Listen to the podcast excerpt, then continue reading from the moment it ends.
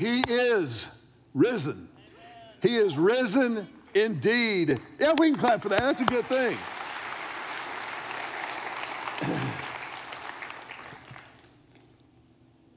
That is the single most significant sentence that has ever been spoken. He is risen. It is the fact of Jesus' bodily resurrection from the dead that is actually the source of all hope that is real. That is all real hope. You can trace back to the empty tomb of Jesus. I love the song that we sang earlier. Because he lives. You know, sometimes, isn't it true? There's just no school like the old school. And to go back to that hymn, because he lives, I can face tomorrow. Because he lives, all fear is gone. Because I know he holds the future and life is worth the living just because he lives. What an amazing, amazing declaration of hope. Easter, more specifically, the empty tomb of Jesus Christ is it's the hearth of hope. The, the empty tomb of Christ, this hearth where the, the fires of our hope were lit and then kindled and fanned into a flame. It's, it's the hope of heaven, the hope of Christ that drives our day in and our day out as we live in this hope, as we live it out in everything that we do. And it is ultimately the hope of Easter that drives us to the ultimate fulfillment of our hope when He returns and makes everything that is wrong right again. When, He brings His people, his followers, his believers into forever fellowship with him. This is the ultimate end game of this amazing thing called hope. And it all started, it all focuses and finds its reality in the empty tomb of Jesus. And I want to be very, very clear on this Easter weekend. This is not a metaphor. This is not some kind of a you know, spiritual allegory where we tell ourselves that you know, he rose from the dead and so we can meet any challenge. You go get him, buddy. No. This is a historical fact that Jesus of Nazareth hung on a Roman cross and he died on that cross, becoming our sin, the Bible says. He took on your sin, he took on my sin. And then he was laid in a borrowed tomb. And on the third day, he did indeed rise from the dead. This is the central fact of our faith. This is the hearth of hope. You know, when I think about a hearth, I, honestly, I don't think about Easter. When I think about a hearth or, or a fireplace, you think about Christmas, right? You know, especially here in Texas when the, when the temperatures plunge into the 70s and, and it's Christmas time and we have to turn on the air conditioner to make a fire in the fireplace worthwhile. And, and I remember as I was preparing for this message on hope and Easter, I, I, thought about a Christmas that happened years and years ago in our household. Emily and Joseph were probably in, in elementary school at the time, and we had gone all the way through the holidays. Julie had decorated the house, you know, boughs of holly and all that kind of good stuff. And we had gone through the holidays, opened the Christmas presents, had all of our Christmas services, even taken a little time to go to Mississippi and see her family. We've come back. And just before the new year, we decided, you know what? Let's just take down all of the decorations. This to be a family experience and an event. And so we had a fire going in the fireplace and we began to take down all of the decorations from Christmas. Julie was taking down the, the ornaments off of the tree, kind of making sure they were safely tucked away very meticulously. I, on the other hand, do not do, not do meticulous very well at all. Anything that was fragile, Julie was like, hey, I'll, I'll, I'll do that. I, I got that. Don't worry about it.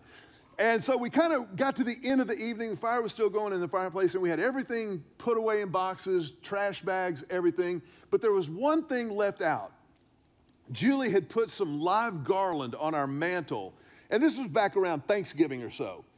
And all of the trash bags were full. I thought, what are we going to do with this live garland? You can't put that out with the Christmas tree necessarily on the street and have the city pick it up. And I went, I know what I'll do. we've got a fire going in the fireplace. I'll throw that garland into the fireplace. Super smart. And so I bunched up this garland that had been hanging in our house for about six weeks and kind of bundled it up in my arms. And I said, Hey, kids, stand back. Dad's about to do some dad stuff. And oh, I, I was about to do some dad stuff too. So I threw this garland into the fire. The fireball that went up our chimney was biblical in proportion. It was like, boom. When that tinder, that dry tinder hit the fire, but that wasn't the real problem. The real problem was that as I had thrown this bunch of garland into the fire, some of it had kind of unspooled as I threw it, and so it had a little tail dragging into the living room that quickly became a fuse, like from Mission Impossible. And the fireball went up the chimney, but then all of a sudden, fire started just following the trail of garland into the living room. The children were standing behind me, horrified, scared to death. Julie was standing off to the side, going, We're going to burn the house down for New Year's. And as the dad, dads, you, you'll, you'll, you'll know where I'm coming from on this one. I was like, I got this. I meant for that to happen. So I started kicking the, the garland back into the fireplace. I grabbed the shovel from the fireplace tools and get everything back in there. And, and the fire is raging inside the fireplace. And I looked at Julie and I went, You're welcome. but I thought about that when I thought about Easter. Because when the hope of heaven is ignited in your life, you cannot contain it. It will, in fact, spill out into the living rooms of your life. It will light up your world where you live, the people that you touch and come in contact with. It is literally contagious when you start to consider hope, the hope of heaven, the hope of Easter. And I think this is probably as good a place as any to just acknowledge the fact that we are living in a hope starved world. Don't we need some hope? Don't we desperately need to have something that is real that we can cling to and hang on to, that we can keep moving when everything is so chaotic throughout our world? We have this hope that is rooted in the reality of the resurrection. We have this hope that God has given us. As a matter of fact, Paul, in his letter to the Ephesians, he takes this idea of hope, the hope that, that drives us in our day to day, and he draws a direct line back to the empty tomb, back to the hearth of hope. And, he does it this way at the very beginning. This is in Ephesians chapter 1. I'm going to start in verse 18. But watch what God says through the pen of the Apostle Paul. He says, I pray that your hearts will be flooded with light so that you can understand the confident hope that he has given to those he called, his holy people who are his rich and glorious inheritance. I also pray that you will understand the incredible greatness of God's power. Say power. power.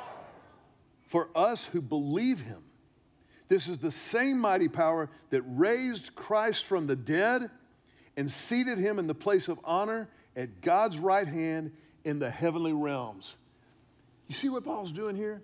He, he's, he's saying, I want you to know, I want you to experience, I want you to live in this confident hope, this hope that is rooted in the reality of the resurrection. There is hope because there is Easter. Easter is there because of hope. And it is in Easter that we have the hope that we need.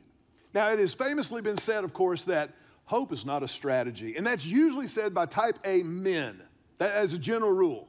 Hope is not a strategy. And that's true. Hope is not a strategy.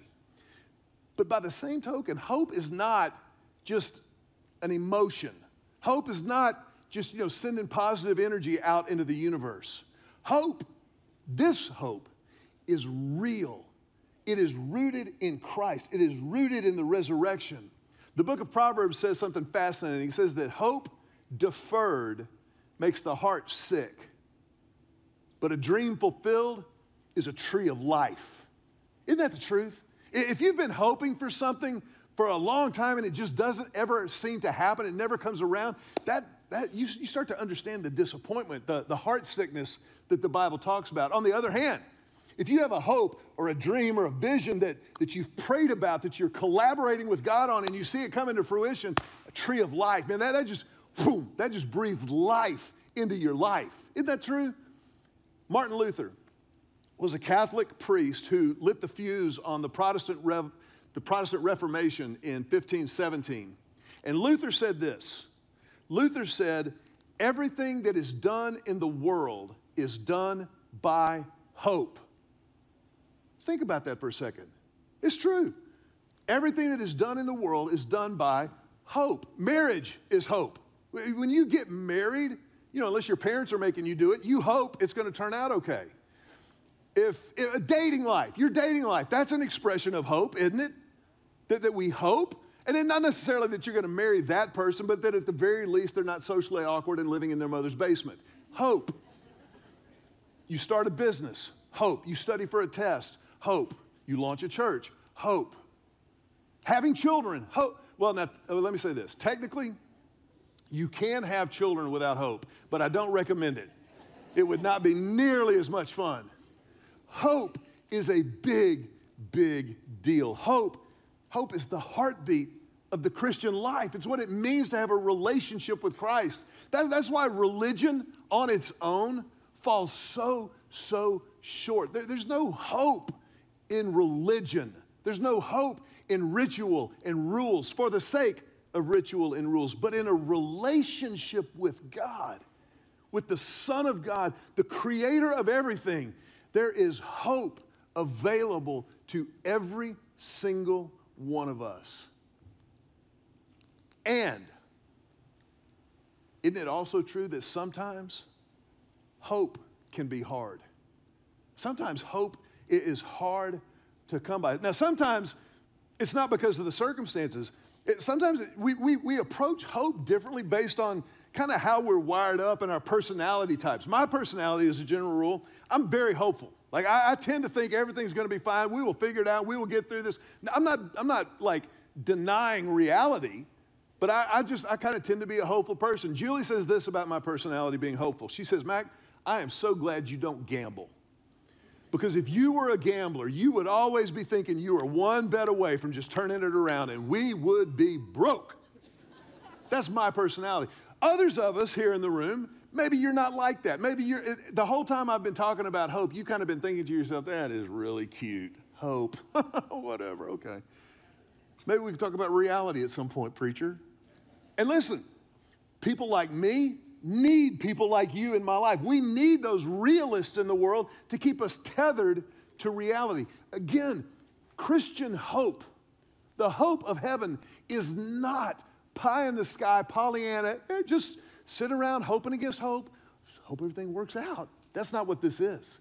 This is active, engaged belief that God will use whatever circumstances I'm in for His glory and my good. Webster defines hope like this Webster says that hope is desire accompanied by an expectation of or a belief in fulfillment. It is a desire accompanied by an expectation of or a belief in fulfillment. I like that. There, there's an expectation that, that this will work out. I may not know how, but I believe because Christ rose from the dead, there is nothing in my life, there is nothing in this world that is beyond the scope and the reach of his power. There's nothing that is beyond the scope of hope in Christ. And that is a powerful thing for us to take from this Easter, to understand that. But again, sometimes hope is hard. We, we know statistically that those folks who were born between 1997 and 2012, those that are referred to as Gen Z. This generation of folks has never known a world without terrorism, economic meltdown, social media toxicity, racial unrest and upheaval, social change and unrest and upheaval, and, political rancor, the likes of which most of us have never seen. and so I understand how, for this bunch, especially, hope is hard to come by. We know that statistically, Gen Z is more pessimistic about their future than their parents. This is the first generation in history that thinks they will not have it better than their parents did. The first generation ever. And I, I got to tell you, I understand why that's there, but I also want you to know it doesn't have to be that way. I also want you to know that we have a hope that is bigger than our circumstances. We have a hope in the reality of the resurrection of Christ that transcends circumstances. It's fascinating to me that in the last 10 to 15 years, psychologists have begun to study the psychological and physiological effects of hope in our lives. And what they're finding is absolutely fascinating. The results of this research actually are affirming what God has been saying for thousands of years about hope. Researchers are finding now that those who have hope have longer, healthier lives than those who don't. Those who have hope respond to disease prognosis much, much better. Those who have hope have healthier, happier lives than those without hope. And so we see science beginning to catch up to God, beginning to affirm and recognize what God has already been saying that, that this hope does, in fact, make a difference. And what's interesting to me is that the social sciences have identified three components for hope to survive in the wild. In order for hope to continue and to carry on, these components have to be there, and they are absolutely recognized in this passage of scripture that we just read and really throughout the entire Bible. The first thing that, that psychologists will tell you that God has already said is that in order for us to, to have hope, you have to have purpose. There has to be a purpose to hope in, to believe in, to drive you. That's exactly what Paul was talking about here. What did he say? He said, I hope that your eyes are enlightened. I hope that you understand the confident hope he has given. Jeremiah 29 11. God says, I know the plans I have for you, plans to give you a future and a hope. Matter of fact, I want you to turn to your neighbor and with Easter enthusiasm, tell him right now, get your hope on. God says, I know, I know the plans I have for you. I have given you this. This is your purpose in life. And, and, and I don't want to just skate by this. Do you understand the magnitude of the reality that God made you on purpose? I, I think it's, it's such an underlying foundational fact of existence that a lot of times we don't even think about it. But the Bible tells us in Psalm 139 that God knew us before he knit us together in our mother's womb. That means this that before two cells came together and began to multiply, that became four, that then became eight, that then became 16, that then became 32. That's all the math I'm gonna do. God knew you. The King of Kings and the Lord of Lords, the creator of everything, decided in his perfect sovereign will that the world needed a you. That is staggering to me that you were created on purpose. Not only that you were created on purpose, but you were created with a purpose. This goes to the core of who you are. This goes to the soul that God has endowed you with. And if I can, just as a brief aside, just real quickly, that's where we're going over the next few weeks. Next week, we're going to start a teaching series called Identity. Identity that looks at who God has created us to be. What does God say about who we are? And to do that, we're going to look at identity through the lens of the life of Moses. We're going to study the book of Exodus over the next few weeks together as a church as it relates to and as it enlightens us to our identity in Christ. Amen. Uh, everybody's so excited about it, they can't even contain themselves. But that's next week. You are created on purpose, you are created with a purpose. And the fact that you're created with a purpose actually leads to the second handle for hope a path. There is a path for you to walk. Now, your path is going to be different than mine. My path will be different than yours. And part of how we hang on to hope is that we collaborate with God and each other to find that path. Proverbs chapter 3, what does it say? In all your ways, acknowledge him, and he will direct your path. In everything that you do, acknowledge him. Where are we going for Easter brunch? Acknowledge him. Who am I going to marry? Acknowledge him. Who am I going to date? Well, my wife, but I'm going to acknowledge him as I date my wife.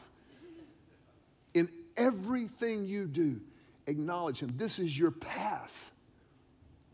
You know, I'm, I'm not a, a, a real good detail person at all.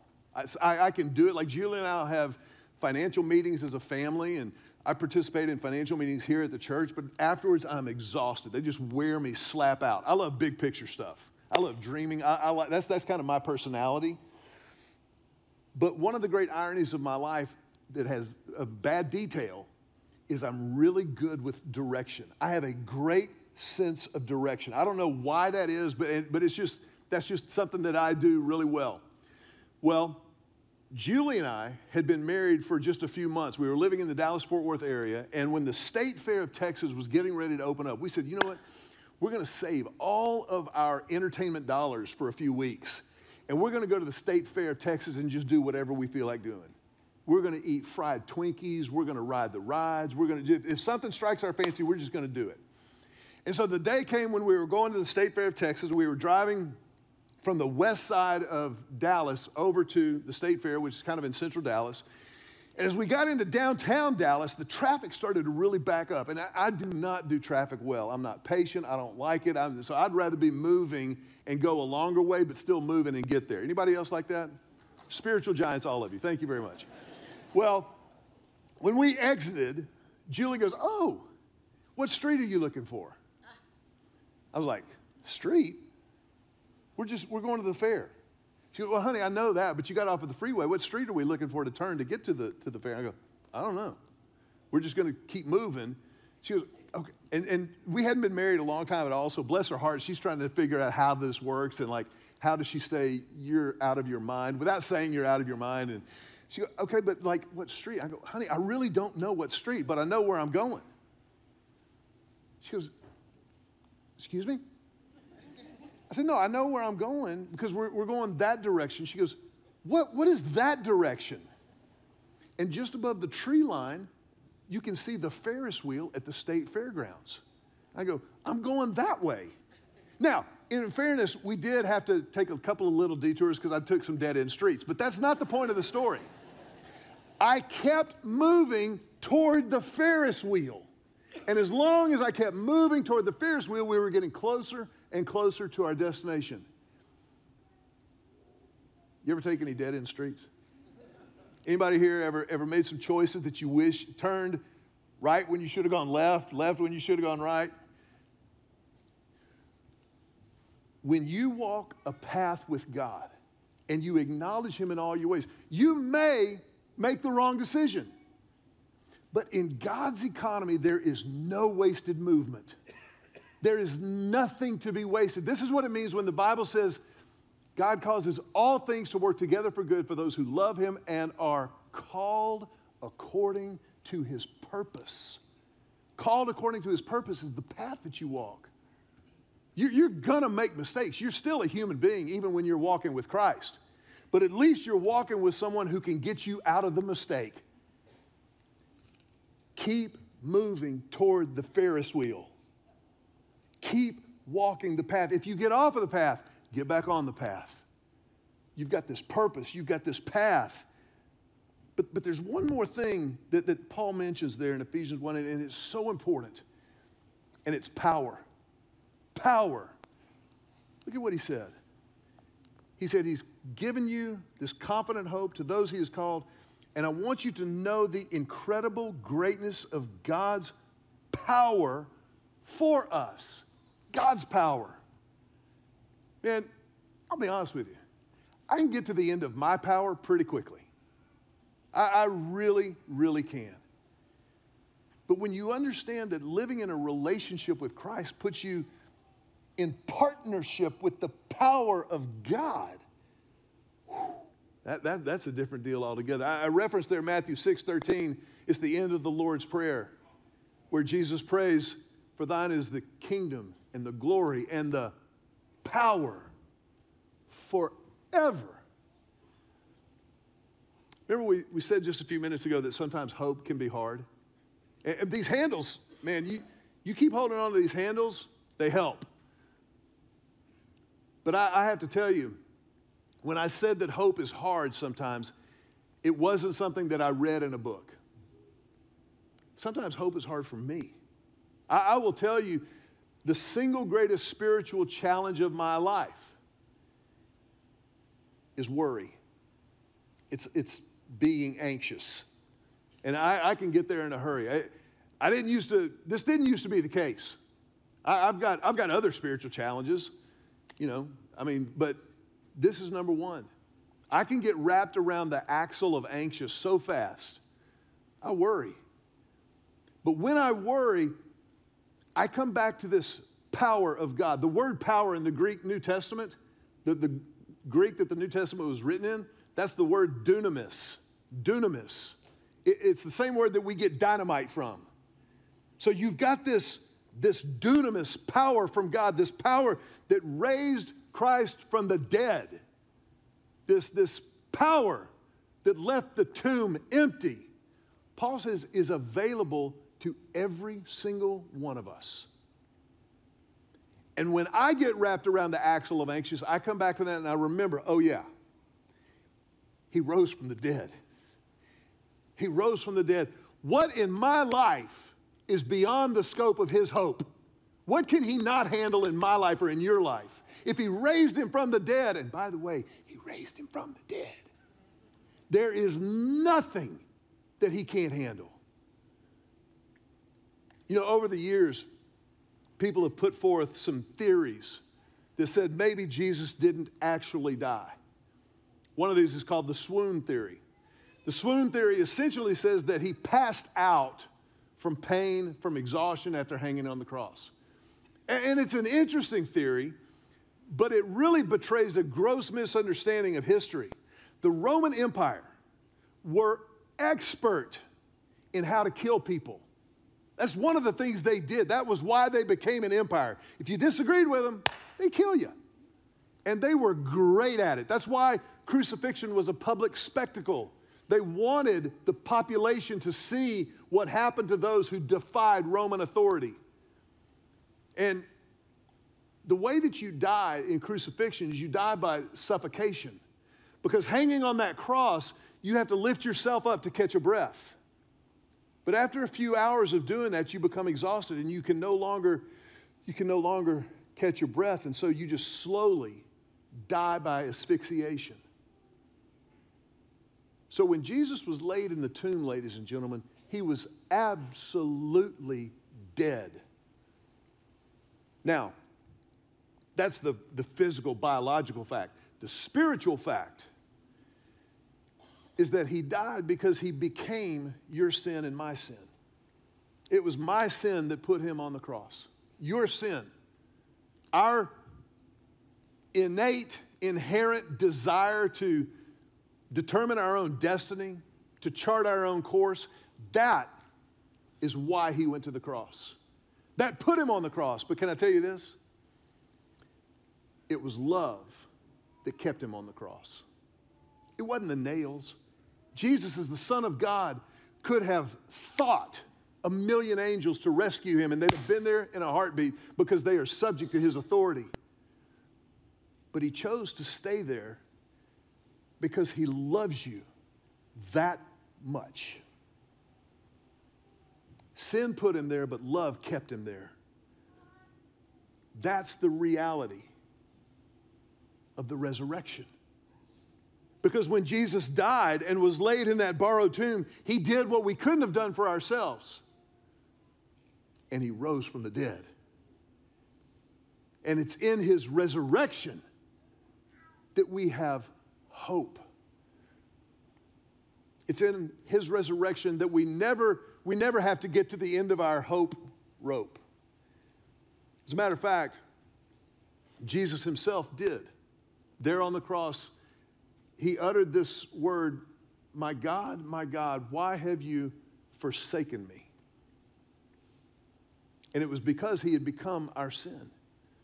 When Jesus became our sin, even though he was still the Son of God, a holy, morally flawless God could have nothing to do with the sin that he took on himself at that point. And so in that moment, he was estranged from God the Father, laid in a tomb. But when he arose, when he arose, he arose with the promise of new life for anyone who would believe him. Look at what Paul said.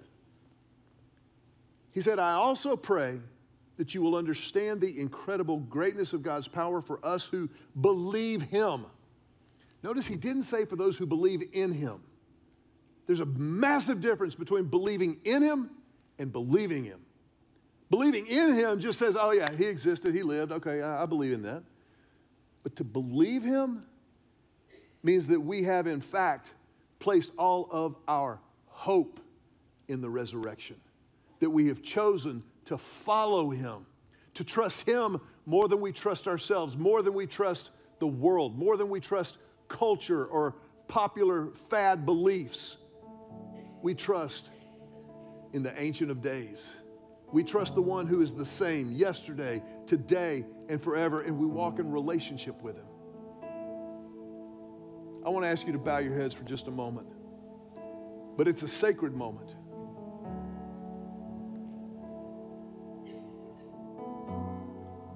Here in this Easter weekend, I just want to ask you a very, very pointed question. Have you chosen to believe Him?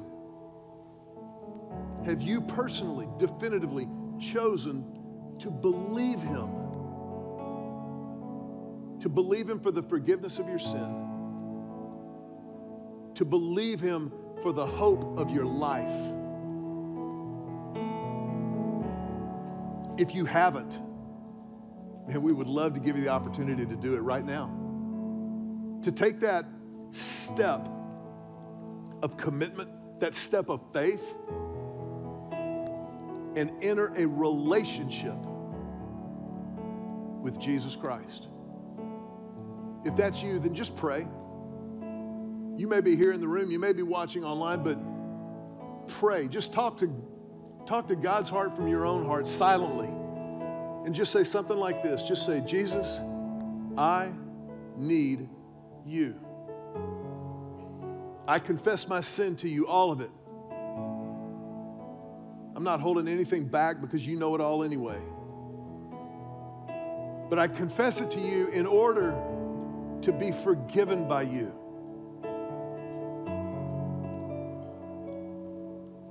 And Lord, in this moment, in exchange for your life, I will give you my life.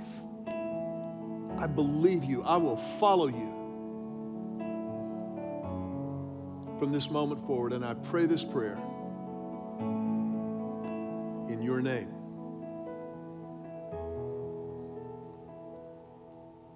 If you would, I want to ask you just to remain with your heads bowed for another moment. But if that was your prayer, I want to make sure you understand this is the greatest moment of your life. And as a church, we want to be able to help with the moments that follow. So I want to ask you just a couple of things. Number one, if you would, let us know that you just made that commitment to Christ. You can use the QR card that Jordan Kaylee mentioned earlier in the service. If you're watching online, there's a place for you to indicate, I'm committing my life to Christ today. And all that does is it, it begins a conversation that proceeds at whatever pace works for you, just about what's next.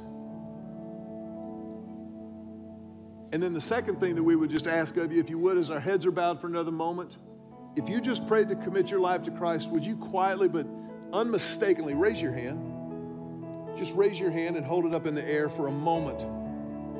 Just as a statement physically of the commitment spiritually that you just made. And know that as a family of faith, we honor that and celebrate that with you. And our family tradition around here is as you go ahead and put your hands down, we're going to put our hands together. Tell you welcome home.